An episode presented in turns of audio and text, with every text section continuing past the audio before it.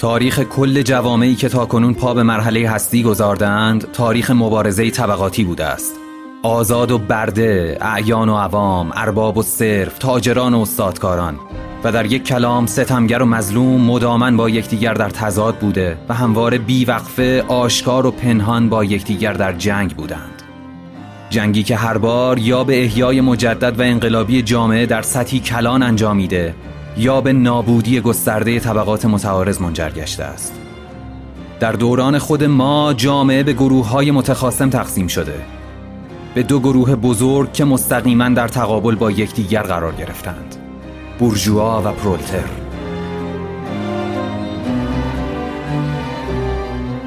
کمونیست ها اشکارا اعلام می کنند که اهدافشان تنها از طریق سرنگونی محتوم کل شرایط اجتماعی موجود قابل حصولند. باشد تا انقلاب کمونیستی لرزه بر اندام طبقه حاکم افکند. پرولترها به جز زنجیرهایشان چیزی برای از دست دادن ندارند. اما در عوض جهانی را به دست می آورند کارگران تمامی جهان متحد شوید.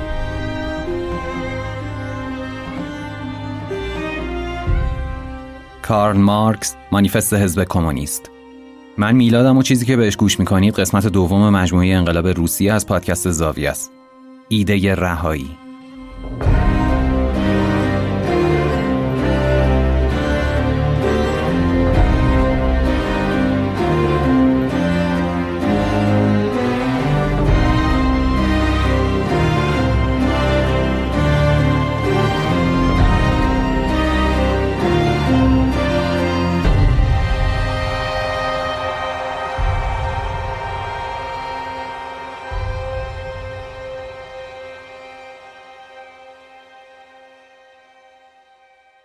یه خلاصه سریع از اپیزود قبل بگم که یادمون بیاد تا الان چی شده.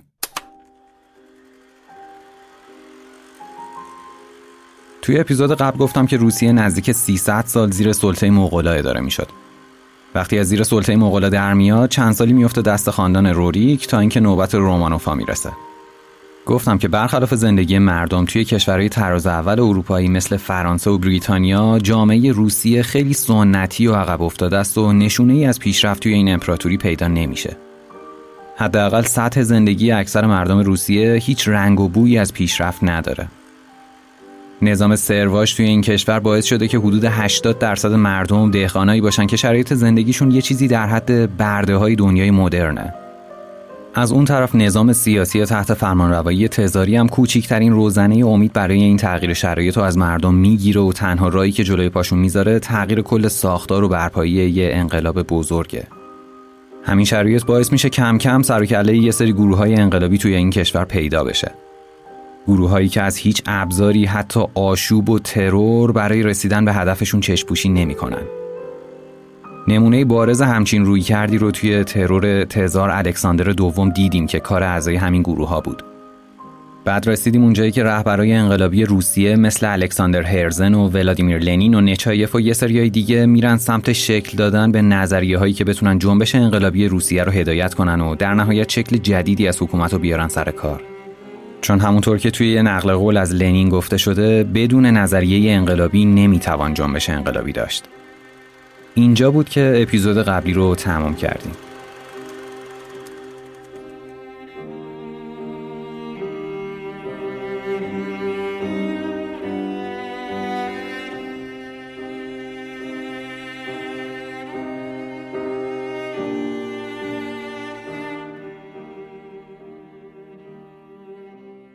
همین اول کار بگم که قرار راجع به ایده های پشت انقلاب روسیه کلی توضیح بدم که یکم ممکنه سنگین به نظر برسه. ولی حوصله کنید و حتما بهشون گوش بدین چون هم تا جایی ممکن سعی می‌کنم با مثالای سرراست توضیح بدم و هم موقعی که به وقایع مهم این انقلاب برسیم خیلی به کارمون میان. اما چرا می‌خوام این کارو بکنم؟ چون مهمه که یه کمی پامون فراتر از روایت اتفاقای هیجان انگیز بذاریم. این هم از روسیه و انقلاب روسیه گفتن و شنیدیم. به نظرم لازمه در مورد مهمترین قسمت این جریان که همون شکلگیری نظریه های انقلابی کنجکاوی کنیم. پس این پادکست چیزی نیست که بشه موقع انجام دادن یه کار مهم بهش گوش داد. اگر از اون اول پادکست رو دنبال کرده باشین احتمالا چند بار به گوشتون خورده که یه موضوعی هی داره تکرار میشه. اینکه هر وقت هر کدوم از این فیلسوفای سیاسی می‌خوان چیزی که توی ذهنشون دارن و بگن یا یه جامعه آرمانی رو تخیل می‌کنن یا اینکه مخاطبشون رو ارجاع میدن به یه زمانی توی گذشته و سعی می‌کنن چیزی که می‌خوان بگن و یادآوری کنن. قبلا گفتم که هابز و لاک و روسو چه نظری راجع زندگی آدما قبل از به وجود اومدن جوامع اولیه داشتن. هابز توی کتاب لویاتان خودش میاد میگه دوران قبل از تشکیل حکومت دوره‌ای بود که هر کی هر کاری دلش می‌خواست انجام می‌داد. کارهایی که معمولا هم صلحآمیز نبودن چون کسی نبود که روی رفتار آدم کنترلی داشته باشه. برای همین نیاز بود که یه حاکم یا یه لویاتانی پیدا بشه تا همه چیز رو سر و سامون بده. اما خلاف نظر هابز روسو از اون دسته فیلسوفایی بود که فکر می‌کرد اتفاقا بهترین دوران زندگی ما آدما همون وقتی بود که هر کسی سرش به کار خودش گرم بود و خبری از تمدن و شکلگیری جوامع مدنی و در نهایت حکومت نبود اینو پس ذهنتون داشته باشین تا بتونیم بریم جلوتر حوالی سال 1754 آکادمی دیژون فرانسه یه مسابقه برگزار می‌کنه و از شرکت کنندهاش می‌خواد که به یه سوال خیلی مهم جواب بدن. سوال اینه منشأ نابرابری در میان انسانها چیست و آیا قانون طبیعی آن را منظور همین نابرابریه؟ مجاز می‌داند؟ روسو توی جواب این سوال یک کتابی می نویسه به اسم گفتاری در باب ریشه و بنیانهای نابرابری میان انسانها. شاید این کتابو به اسم گفتار دوم بشناسین چون بیشتر به این اسم معروفه. اون میاد فرض و بر این می‌ذاره که آدما توی وضع طبیعی خودشون که الان گفتم میشه ما قبل تشکیل جوامع مدنی زندگی بهتری داشتن. میگه اصلا آدمای بهتری بودن. اما وقتی وارد جوامع مدنی شدن انگیزه ای توی وجودشون شکل گرفت که باعث شد یه چیزی این وسط خیلی مهم بشه. روسو اسمشو می‌ذاره امور پراپر که یه جورایی معنی عشق به خود میده. اگه یه وقت توی تلفظش مشکل دارم معذرت می‌خوام. خلاصه اینکه روسو میگه این عشق به خود همون چیزیه که باعث میشه مردم بخوان در مقابل دیگران به رسمیت شناخته بشن. یه جورایی انگیزه برای تحسین شدن و دوست داشته شدن از طرف دیگرانه. بعد توضیح میده که آدما برای رسیدن به همین تحسین شدن در نظر دیگران رو میارن به چیزایی که به نابرابری بینشون دامن می‌زنه و اونو شدیدتر می‌کنه. یه جورایی قبول داره که مالکیت خصوصی تقسیم کار و نهادهای سیاسی بودن که باعث نابرابری شدن. اما میگه اگر این تمایل ما آدما برای تحسین شدن توی نگاه دیگران نبود این مسائل هیچ وقت تا این حد نمی‌تونستن مشکل ساز بشن. نسخه روسو مشخصه. اون فکر می‌کنه همین جوامعی که ساختیم باعث شدن ما از زندگی خوبی که می‌تونستیم داشته باشیم دور و دورتر بشیم. اما همزمان حواسش هم هست که نمی‌تونیم یهو همه چیزو برگردونیم به عقب. پس تا جایی ممکن باید اصلاحش کنیم. یه جایی توی همین کتابش می نویسه نخستین کسی که با کشیدن حصار به دور قطع زمینی ادعای مالکیت نمود و انسانهای ساده دل نیز به اراده او تمکین نمودند بنیانگذار جامعه بورژوازی بود. از چه جنایت ها و جنگ های خانمانسوز و کشدارهای بیرحمانه و از چه رنج ها و شوربختی ها جلوگیری می‌شد. اگر یک نفر آن حصار را میکوبید و فریاد می‌زد. مردم هوشیار باشید و به این شیاد اعتماد نکنید که فنا خواهید شد. ثمره این خاک متعلق به همگان است و زمین به هیچ کس تعلق ندارد.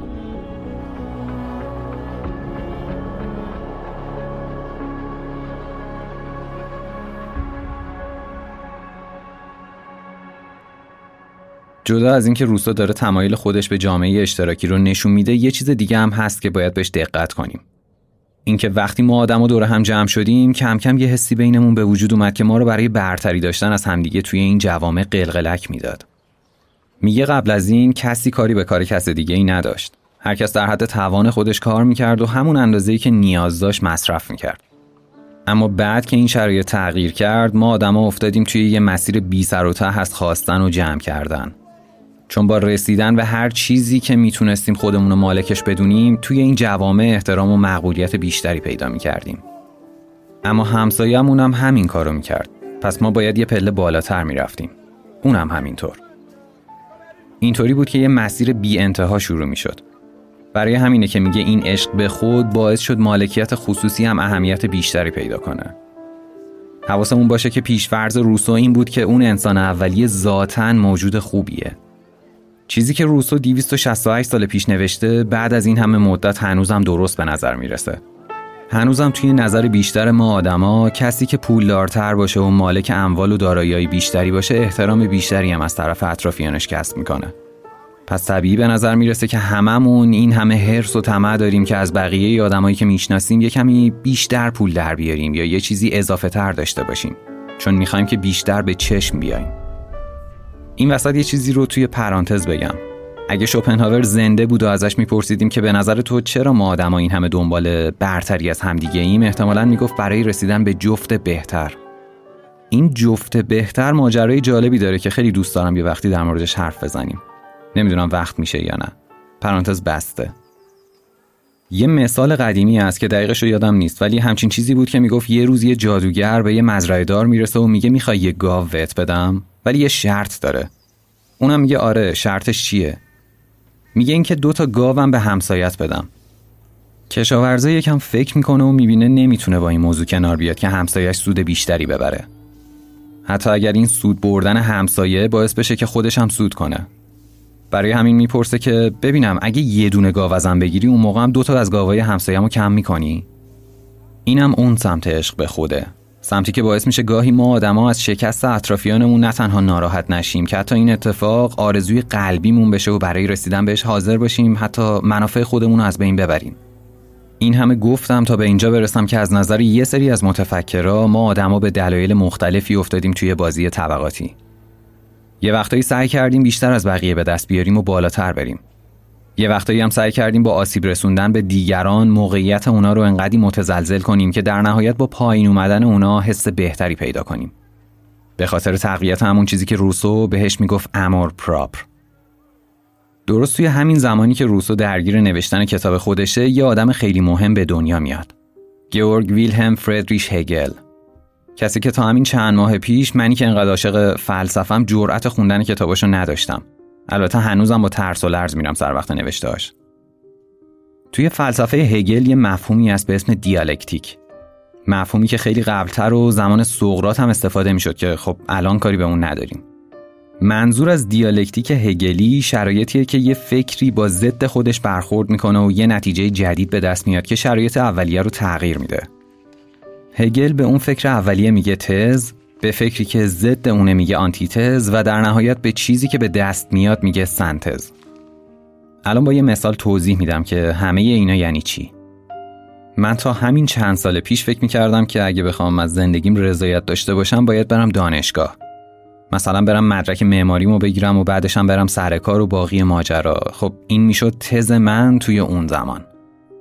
بعد دیدم نه این اون چیزی نیستش که من می‌خوام. حس کردم ادبیات و فلسفه توی رسیدنم به این رضایت از زندگی خیلی بیشتر به کارم میان. پس به جای اینکه پاشم برم دانشگاه و یه رشته‌ای بخونم که دوستش ندارم، خودم تو خونه شروع کردم ادبیات و فلسفه خوندن که خب این شد آنتیتز من. در نهایت بعد از ده یازده سال نتیجه کل این ماجرا شده داستانا و فیلمنامه‌ای که نوشتم و این پادکستی که می‌سازم یا به قول هگل سنتزی که بهش رسیدم. حالا شاید اینطوری به نظر برسه که من این وسط یه چند سالی رو به خاطر اینکه مسیر اشتباه رفتم از دست دادم و تلف کردم. اما باز اگر با عینک هگل به کل وضعیت نگاه کنیم تمام این ماجرا مسیری بوده برای رسیدن به جایی که بفهمم از زندگیم چی می‌خوام چون حقیقتا از کاری که الان دارم می‌کنم راضیم.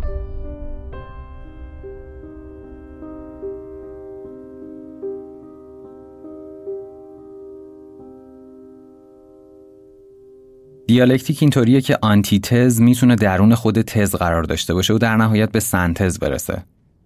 منظورم اینه که حتما لازم نیست در نتیجه یه گفتگوی بیرونی یا وارد کردن یه ایده خارجی بخوایم به آنتیتز و سنتز برسیم.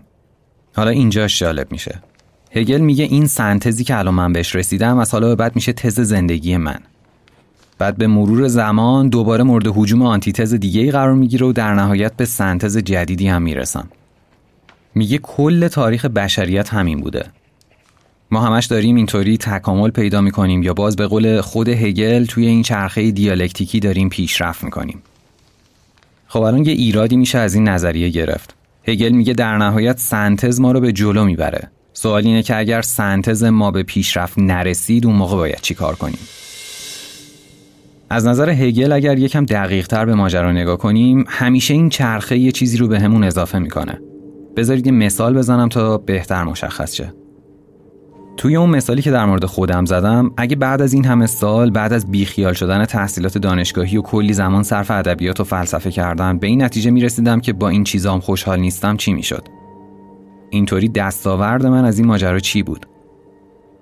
به نظر هگل همین که من متوجه می شدم ادبیات و فلسفه رو واقعا دوست ندارم میشه بزرگترین دستاورد زندگی من. حداقل فکر این که رفتن دنبال ادبیات و فلسفه باعث میشه آدم خوشحالتری باشم برای همیشه دست از سرم برمیداره. این یه مثال ساده و دم دستیه. بزرگترین حماقت های آدم رو میشه با همین مثال بررسی کرد و به نتیجه هم رسید. توی همین مجموعه با هم می‌بینیم که یه عده آدم با آنتیتز آدمایی مثل لنین و استالین چه شرایطی رو از سر گذروندن و چه بلاهایی سرشون اومد. سنتز این همه اتفاق چی بود؟ بدبختی فلاکت و کشتار.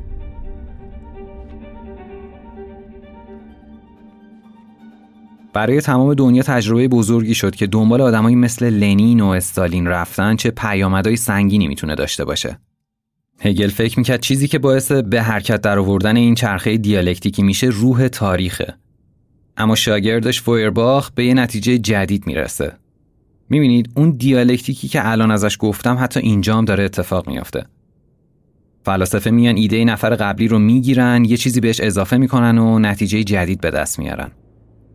فویرباخ میگه باید به جای اون روح تاریخ از ماده یا اونطور که خودشون میگن ماتریالیسم استفاده کنیم. ایده ای که توجه مارکس رو به خودش جلب می‌کنه. اینجاست که یکی از مهمترین مفاهیم فلسفه کارل مارکس شکل می‌گیره. ماده باوری یا ماتریالیسم دیالکتیک. از نظر فویرباخ و بعدها کارل مارکس واقعیت ثابت نیست و مدام داره تغییر می‌کنه. پس ما هم باید برای اثرگذاری روی این شرایط بتونیم یه الگویی براش پیدا کنیم.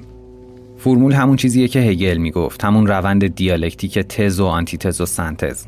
اما توی این تعریف ماده رو جایگزین روح تاریخ می‌کنن.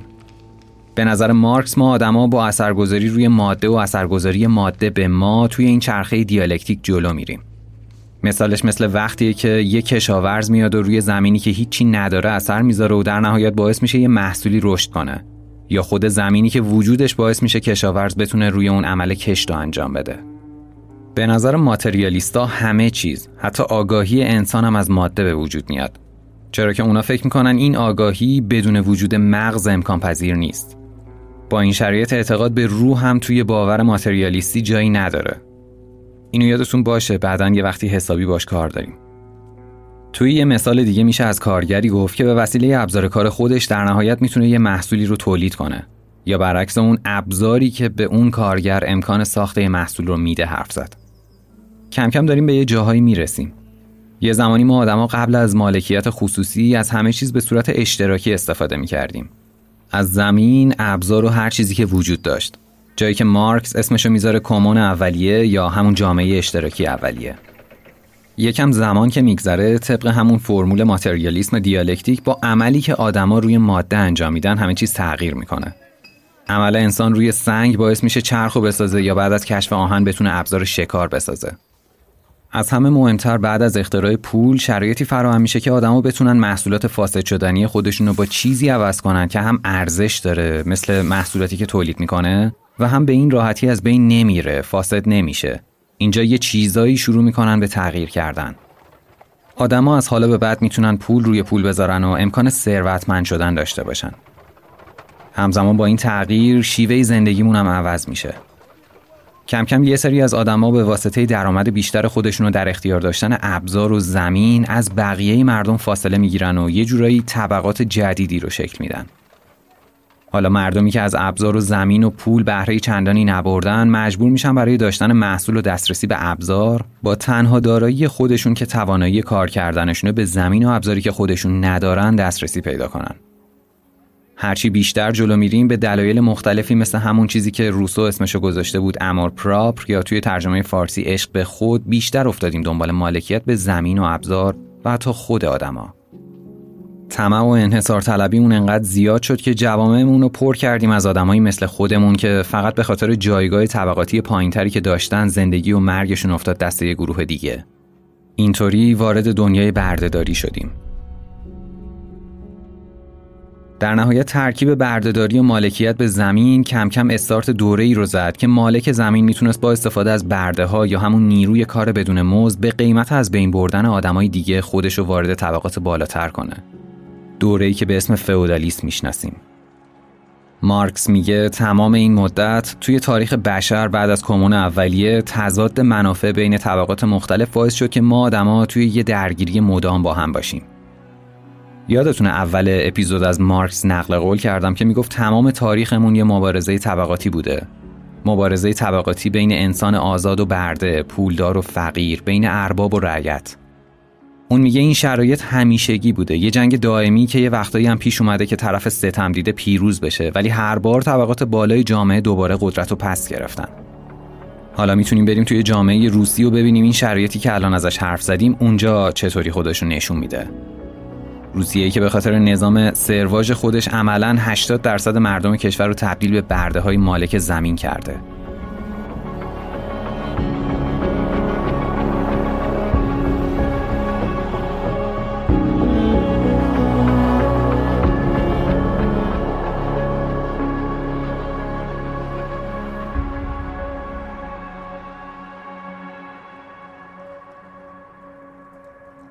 توی اپیزود قبلی گفتم که بین ساله 1825 تا 1854 این مردم حدود 500 بار شورش ثبت شده انجام میدن. همه این شورش ها سرکوب میشن ولی خشونت و سرکوب نمی‌تونه یه راه حل همیشگی باشه. اونم وقتی که امپراتور روسیه دیده بود که مردم فرانسه چه بلایی سر لویی توی این کشور آوردن. برای همینم بود که سال 1861 تزار الکساندر دوم قبل از اینکه اوضاع تا اون حد براش سخت بشه دستور آزادی حدود 20 میلیون صرف و صادر می‌کنه. ولی این تصمیم یکی از بزرگترین اشتباهاتش میشه. دلیلش رو توی قسمت قبل با هم دیگه شنیدیم. در نهایت شرایطی پیش میاد که صرف روسی فقط روی کاغذ تونسته به آزادی برسه. در عمل این آزادی قراره به بهای گرسنگیش تموم بشه. توی همین سالا یعنی اواسط قرن 19 هم روسیه هم با اینکه خیلی دیر ولی مثل بقیه کشورهای بزرگ اروپایی روند صنعتی شدن رو شروع می‌کنه. کم کم سر کله کارخونه‌های بزرگ و خط تولیدهای بی سر و توی این کشور پیدا میشن. اینجا طبقه صرف روسیه که دنبال یه راهی برای سیر کردن شکمش میگرده یهو خودش رو توی شرایطی می‌بینه که داره بیشتر و سنگینتر از قبل کار می‌کنه. این آدما حالا لباس صرف و از تنشون درآوردن و طبقه کارگر روسیه رو تشکیل دادن. همون طبقه که توی تمام اروپا شکل گرفته و مارکس بهشون میگه پرولتاریا. چون این طبقه رو معمولا اشتباه تعریف می‌کنن به نظرم لازمه یکم دقیق تر بهشون نگاه کنیم. از نظر مارکس تمام افرادی که به شکلی وابسته به سیستم صنعتی هستن و به اجبار تنها سرمایه خودشون یعنی توانایی کار کردنشون هزینه می‌کنن توی این طبقه قرار می‌گیرن.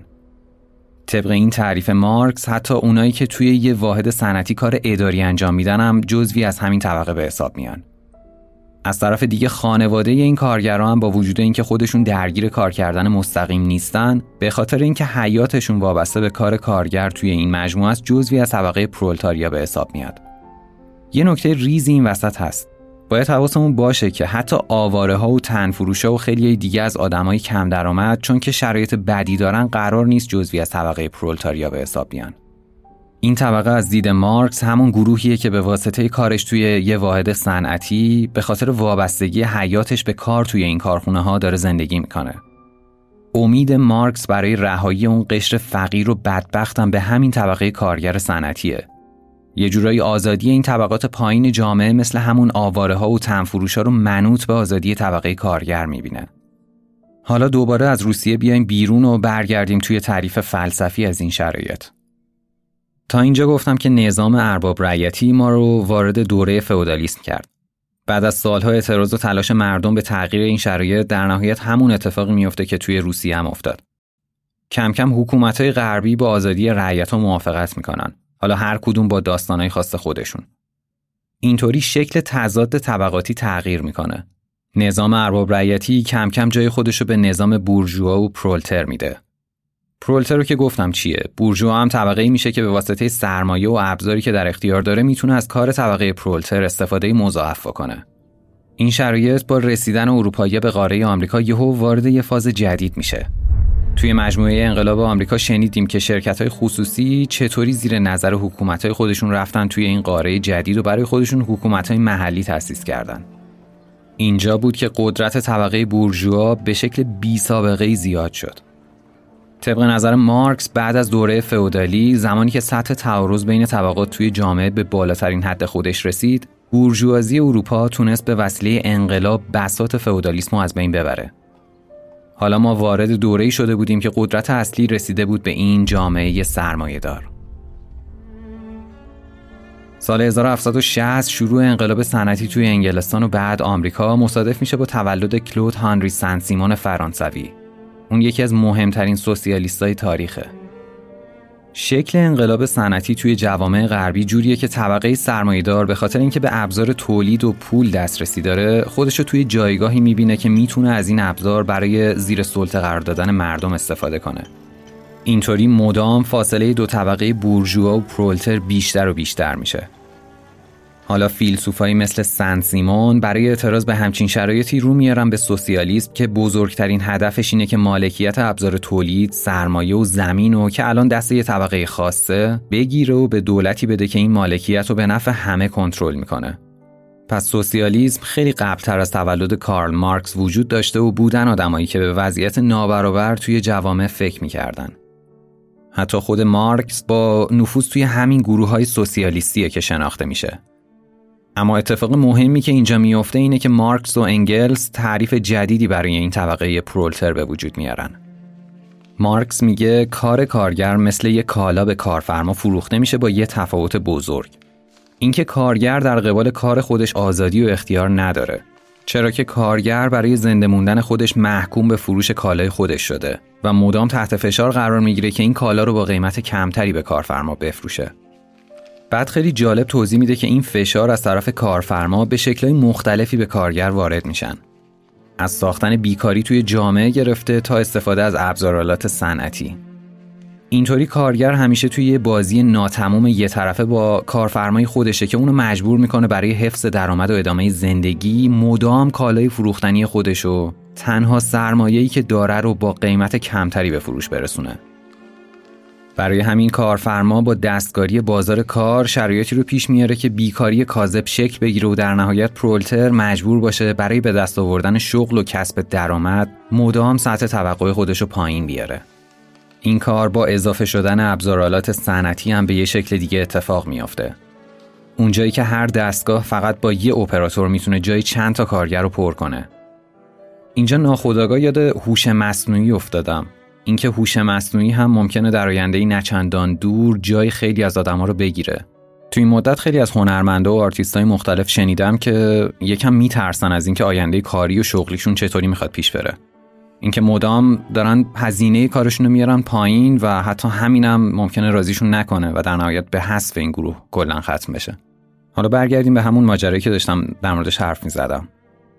بعد توضیح میده که قبل از صنعتی شدن کار کسی که روی یه چیزی کار می‌کرد می‌تونست محصول نهایی رو ببینه. مثلا یه کفاش یه کفش از اول تا آخر خودش میساخت و در جریان این روند ساخته شدن تا رسیدن به محصول نهایی بود. اینطوری می‌تونست برای خودش یه معنایی پیدا کنه و اونو ارزشمند ببینه. اما وقتی کارگر رفقاتی خطوط تولید بزرگ شد فقط می‌تونست یه قسمت کوچیکی که از زیر دستش رد می‌شد و ببینه و اونم به واسطه دستگاه روش تاثیر بذاره. در نهایت خودش رو یه بخش کوچیک از یه ساختار بزرگ می‌دید که نه تنها کار ارزشمندی روی محصول نهایی انجام نداده که حتی توی بیشتر مواقع حتی نمی‌دونه محصول نهایی چی هست و چطوری کار می‌کنه. برای همین هر روز بیشتر و بیشتر با کاری که انجام میده بیگانه میشه. همین پادکست رو در نظر بگیرین. من از اول ماجرا روی ساخت محصول نهایی مشارکت دارم. از لحظه انتخاب موضوع گرفته تا تحقیق و نوشتن و بعدش اجرای اون. همین کاری که الان دارم می‌کنم. از اون طرف ایمانم به محض شروع شدن کارش که صدا برداری خودش رو درگیر روند کار می‌بینه. بعد فایل نهایی رو برمیداره و با استفاده از توانایی خودش شروع به تغییر اون می‌کنه. حالا تو این پروسه هر دوتایی ما در جریان کلیت ماجرا هستیم. از تحقیق و نوشتن گرفته تا اجرا و در نهایت edit اون. وقتی هم که تموم میشه محصول نهایی کار خودمون رو می‌تونیم بشنویم و حس مفید بودن رو داشته باشیم. این اون ارزشیه که مارکس میگه موقعی که کارگر رفت توی چرخه تولید ازش محروم شد. دیگه دستاوردی براش وجود نداشت که خودشو جزوی از اون ببینه و در نتیجه زندگیش معنا پیدا کنه. از طرف دیگه روابط توی جوامع تحت حاکمیت بورژوازی تبدیل به یه چیز خشک و بیهستی شد که همه چیز بر پایه سود و منفعت شکل می گرفت. حتی روابط خانوادگی و دوستانه هم اومد توی همچین معادله ای. توی تمام این شرایط کارگر به واسطه شرایطی که داشت بیشتر توی این روند از خود بیگانگی قرار می گرفت. مارکس توی دستنوشته های اقتصاد و فلسفه چهار نوع از خود بیگانگی رو که کارگر توی این نظام سرمایهداری بهش دوچار میشه رو اسم می‌بره. مورد اول بیگانگی از ماحصل دسترنجشان یا همون محصول. مورد دوم بیگانگی نسبت به عمل که میشه کاری که انجام میده. مورد سوم بیگانگی از ذات انسانی و مورد چهارم بیگانگی از سایر کارکنان. اون می‌خواد یه تصویر کلی از شرایطی که پرولتر داره توش دست و پا می‌زنه ارائه بده تا در نهایت این طبقه رو برای خارج شدن از این وضعیت آماده کنه. وضعیتی که سوسیالیسم قبلا دنبال تغییرش بود ولی مارکسیسم یه پله میره جلوتر که خب همین باعث میشه توی یه سری تعاریف و همدیگه متفاوت بشن. برای مثال سوسیالیسم میگه از هر کس به اندازه توانش و به هر کس به اندازه سهمش اما توی کمونیسم می‌بینیم که تعریف عوض شده. میگن از هر کس به اندازه توانش و به هر کس به اندازه نیازش. یا سوسیالیستا مالکیت خصوصی رو قبول دارن. چیزی که هر شخص درست به اندازه کاری که کرده به دست آورده.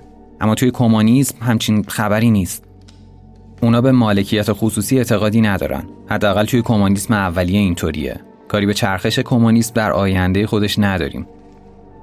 هر دوتای این گرایش های فکری معتقدن ابزار تولید باید تحت نظارت دولت مرکزی باشند اما سر درآمدا با هم اختلاف نظر دارن. سوسیالیسم میگه ممکنه یه سری از افراد به واسطه کار بیشترشون درآمد بیشتری داشته باشن. اما کمونیسم معتقد این کار بازم به شکلگیری طبقات منجر میشه. پس برای همین امکان درآمد بیشتر نسبت به بقیه توی این گرایش سیاسی عملا چیزی در حد صفره. و اما توی مورد آخر سوسیالیسم مشکلی با دین و مذهب نداره. چیزی که توی کمونیسم عملا منسوخ شده به نظر می‌رسه. مارکس یه کتابی داره به اسم هجدهم برومر لوی بوناپارت که اول توی پرانتز یه توضیحی راجع به اسمش بدم و بعد چیزی که می‌خواستم بگم و بگم بهتون. اگه یادتون باشه توی مجموعه انقلاب فرانسه گفتم که جمهوری فرانسه به رهبری روبسپیر برای اینکه هیچ یادی از نظام پادشاهی نمونه اسم ماهای سال و حتی مبنای تقویم و مبنای شروع تقویم رو عوض کرد. برای همین کودتای 9 نوامبر 1799 ناپل اون اون موقع به تاریخ 18 برومر انجام شده بود. مارکس هم برای اشاره به همون موضوع میاد به جای استفاده از کلمه کودتا از 18 برومر استفاده می‌کنه. پس عنوان 18 برومر لوی بوناپارت یعنی کودتای لوی بوناپارت. این از این. حالا بریم سر وقت چیزی که می‌خواستم بگم. اون یه جایی تو این کتاب می نویسه محتوای همه برنامه های پیشنهادی دگرگون کردن جامعه به شیوه دموکراتیک است. اما دگرگون کردنی در حد و مرزهای خورده بورژوازی. چند تا نکته اینجا هست. اول از همه این که خلاف اون چیزی که از مارکس میگن اون همه چیزو مشخصا به دو طبقه بورژوا و پرولتاریا تقسیم نمی‌کنه. یه نیم نگاهی هم به طبقات دیگه داره. اما به شرطی که این طبقات بخوان برای تضمین منافع خودشون وارد درگیری با بقیه بشن. اون میگه طبقه توی مبارزه طبقاتیه که زاده میشه. اما یه چیز مهمتر این وسط هست که من در حد درکی که از مطلب فهمیدم می‌خوام براتون توضیح بدم.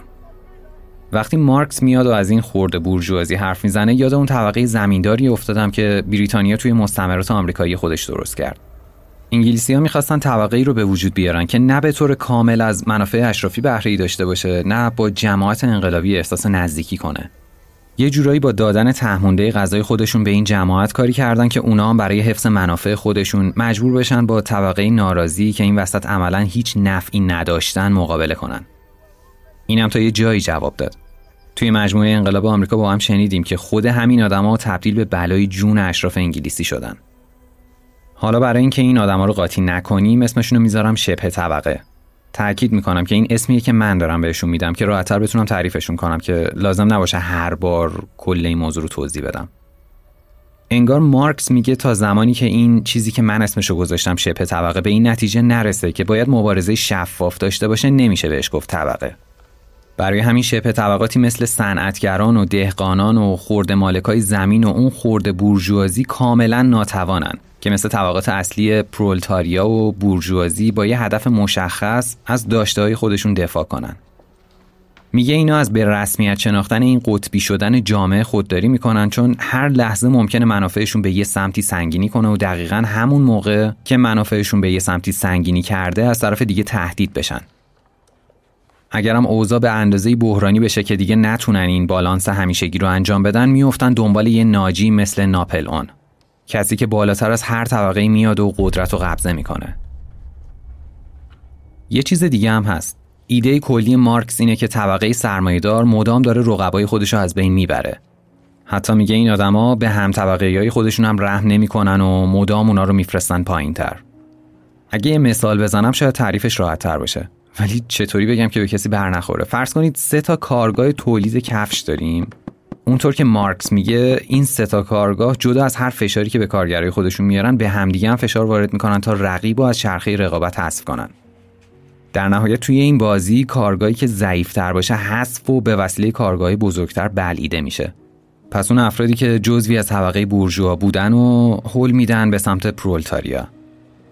با این شرایط سه تا راه وجود داره. راه اول اینه که شاید یه اتفاقی بیفته قدرت رو بتونن تصاحب کنن. مثل اتفاقی که با روی کار اومدن حکومت دیراکتوار توی فرانسه افتاد. اما اینا توانایی نگه داشتن قدرت رو ندارن. اونجا هم دیدیم که ناپلون اومد زد همه رو پرپر کرد و حکومت رو گرفت. مورد دوم اینه که اون شبه طبقات بالاخره یه ناجی مثل ناپلون خودشون پیدا می‌کنن که خب اونم مثل هندونه سربسته است. این برام خیلی جالب بود. اینکه از نظر مارکس ناپل اونی که با کودتاش قدرت رو از دست خورده بورژوازی گرفته همزمان می‌تونه یکی از امیدهای این گروه هم باشه که خب خیلی عجیبه به نظرم. یا تو حالت سوم انقدر فشار از بالا به پایین زیاد میشه که توانایی و ابزار تولید این گروه کارایی خودش رو از دست میده و وارد طبقات پرولتاریا میشن. صفحه 56 مانیفست حزب کمونیست می نویسه نهایتا در دوره هایی که مبارزه طبقاتی به لحظه تعیین کننده نزدیک می شود روند از همپاشیدگی در درون طبقه حاکم و در درون همه قلمروی جامعه کهن ادامه می‌یابد و چنان خصلت خشن و بهداوری می‌یابد که بخش کوچکی از طبقه حاکم سرگردانی خودش را پایان می‌دهد و به طبقه انقلابی می‌پیوندد به طبقه‌ای که آینده را در دستان خودش دارد. بنابراین درست همان گونه که در دوره پیشین بخشی از اشرافیت به بورژوازی پیوست اکنون بخشی از بورژوازی و به طور خاص بخشی از نظریه پردازان بورژوازی که به لحاظ تئوریک کاملا خودشان را به سطح فهم جنبش تاریخی رساندند به پرولتاریا میپیوندند.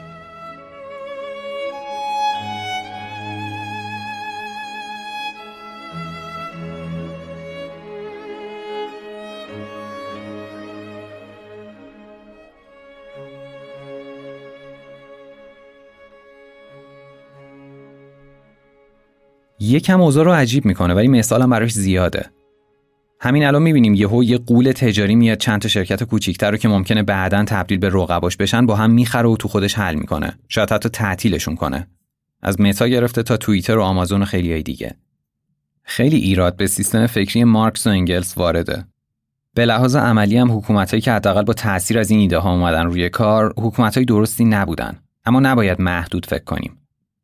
مارکس و انگلز توی روزگاری که دنیا داره روز به روز صنعتی تر میشه یهو همه توجهات رو روی یه مشکل بزرگ جلب می‌کنن. الان داریم می‌بینیم که بعد از این دوتا متفکر اوضاع دنیا چجوریه. حالا فقط برای یه لحظه تصور کنید که ترمزی که این آدما جلوی کاپیتالیسم کشیدن اگر نبود چی می‌شد؟ چه تضمینی وجود داشت که بیشتر مردم دنیا شبیه سربازایی نباشن که مدام در حال تولید و تولیدن در حدی که دیگه نشونی از انسانیت ازشون باقی نمیمونه؟ همین الان هم خیلی جاها این اتفاق افتاده. یه سری برندهای خیلی خاص معروف هستن که خیلی شیک و تمیز و قشنگ به نظر می‌رسن. اما دارن جایی تولید میشن توی کشوری و با قوانینی تولید میشن که عملا کارگر رو به عنوان برده می‌شناسه. یه وقتایی مردم بهشون اعتراض می‌کنن ولی فایده خاصی هم نداره. اونا کار خودشون رو انجام میدن. روسا توی خاطراتشون می نویسن که وقتی حکومت نیکولای دوم تصمیم گرفت پای صنعت رو به کشور باز کنه یهو یه عالم نیروی کاری که از کار کردن روی زمین خلاص شده بودن روونه این اردوگاه های کار شدن. از طرف دیگه حقوق درست درمونی هم که به این کارگر پرداخت نمی‌شد. رقم انقدر پایین و ناچیز بود که کارگر میافتاد توی چرخه خطرناک و ناجور که باید کار می‌کرد تا فقط زنده بمونه. اما در نهایت همون کار کردن اون از پا در می آورد دیگه حرفی از مرخصی و بهداشت همگانی و آموزش نمی‌زنم. تا وقتی که حقوق اولیه رایت نمی‌شدن حرف زدن از این مسائل مسخره به نظر می‌رسه. از طرف دیگه مارکس تلاش می‌کنه یه مشکل خیلی بزرگ و درست کنه. یکی از اصلی ترین مسائل برای این طبقه کارگر اون جایی بود که وقتی توی این سیستم قرار می گرفتن عملا دچار یه جور افسردگی می شدن. وقتی انسان تا حدی پسرفت کنه که عملا به بردگی گرفته بشه دیگه نمی‌تونه خودشو مولد یا کسی در نظر بگیره که توانایی تغییر شرایط خودشو داره. اون هیچی نیست و عملا این هیچی نبودن تمام جوانب زندگیشو تحت تاثیر قرار میده. حالا مارکس توی فقر فلسفی می نویسه از میان همه ابزار تولید بزرگترین قدرت تولیدی خود طبقه انقلابی است. دو سال بعد از نوشتن این جمله توی کتاب کار مزدوری و سرمایه می نویسه ماشین ریسندگی ماشینی برای تابیدن پنبه است. این ماشین فقط تحت مناسبات معینی سرمایه می شود. خارج از این مناسبات این ماشین همان اندازه سرمایه است که طلا به خودی خود پول است یا شکر قیمت شکر است منظورش اینه که ابزار کار، ماشینالات صنعتی و هر وسیله‌ای فقط بخشی از نیروی تولید به حساب میان. آدما همیشه با تجربه فنی و اجتماعی خودشون نیازا و ایدهایی که دارن و از همه مهمتر سازمان یافتگی و شعور خودشون از هر وسیله مهمترن.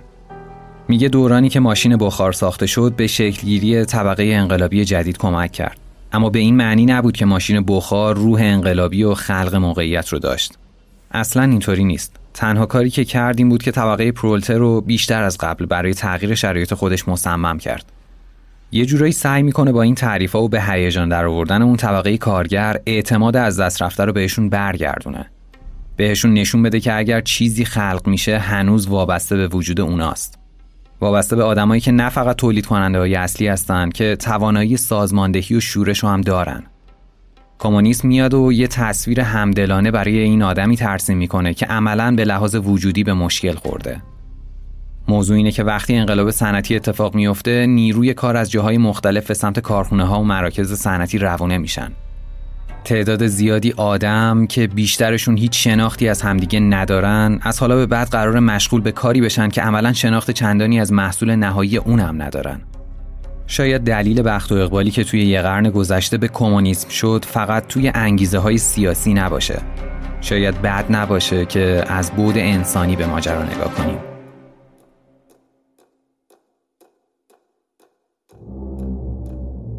فکر کنم تا الان یه دید کلی از شرایط به دست آورده باشیم. اینطوری آماده میشیم تا برای اپیزود بعدی راحت تر با وقایع همراه بشیم. چیزی که گوش کردید اپیزود دوم مجموعه انقلاب روسیه از پادکست زاویه بود. زاویه رو می‌تونید از تمام پلتفرم های پخش پادکست مثل Castbox، Google Podcasts، Spotify و تهران پادکست بشنوید. برای حمایت از ما هم می‌تونید از طریق لینک هایی که توی توضیحات همین اپیزود گذاشته شده استفاده کنید. اما بزرگترین حمایت شما از ما همینه که پادکست رو با دوستای خودتون به اشتراک بذارید. حرف دیگه ای نیست تا بعد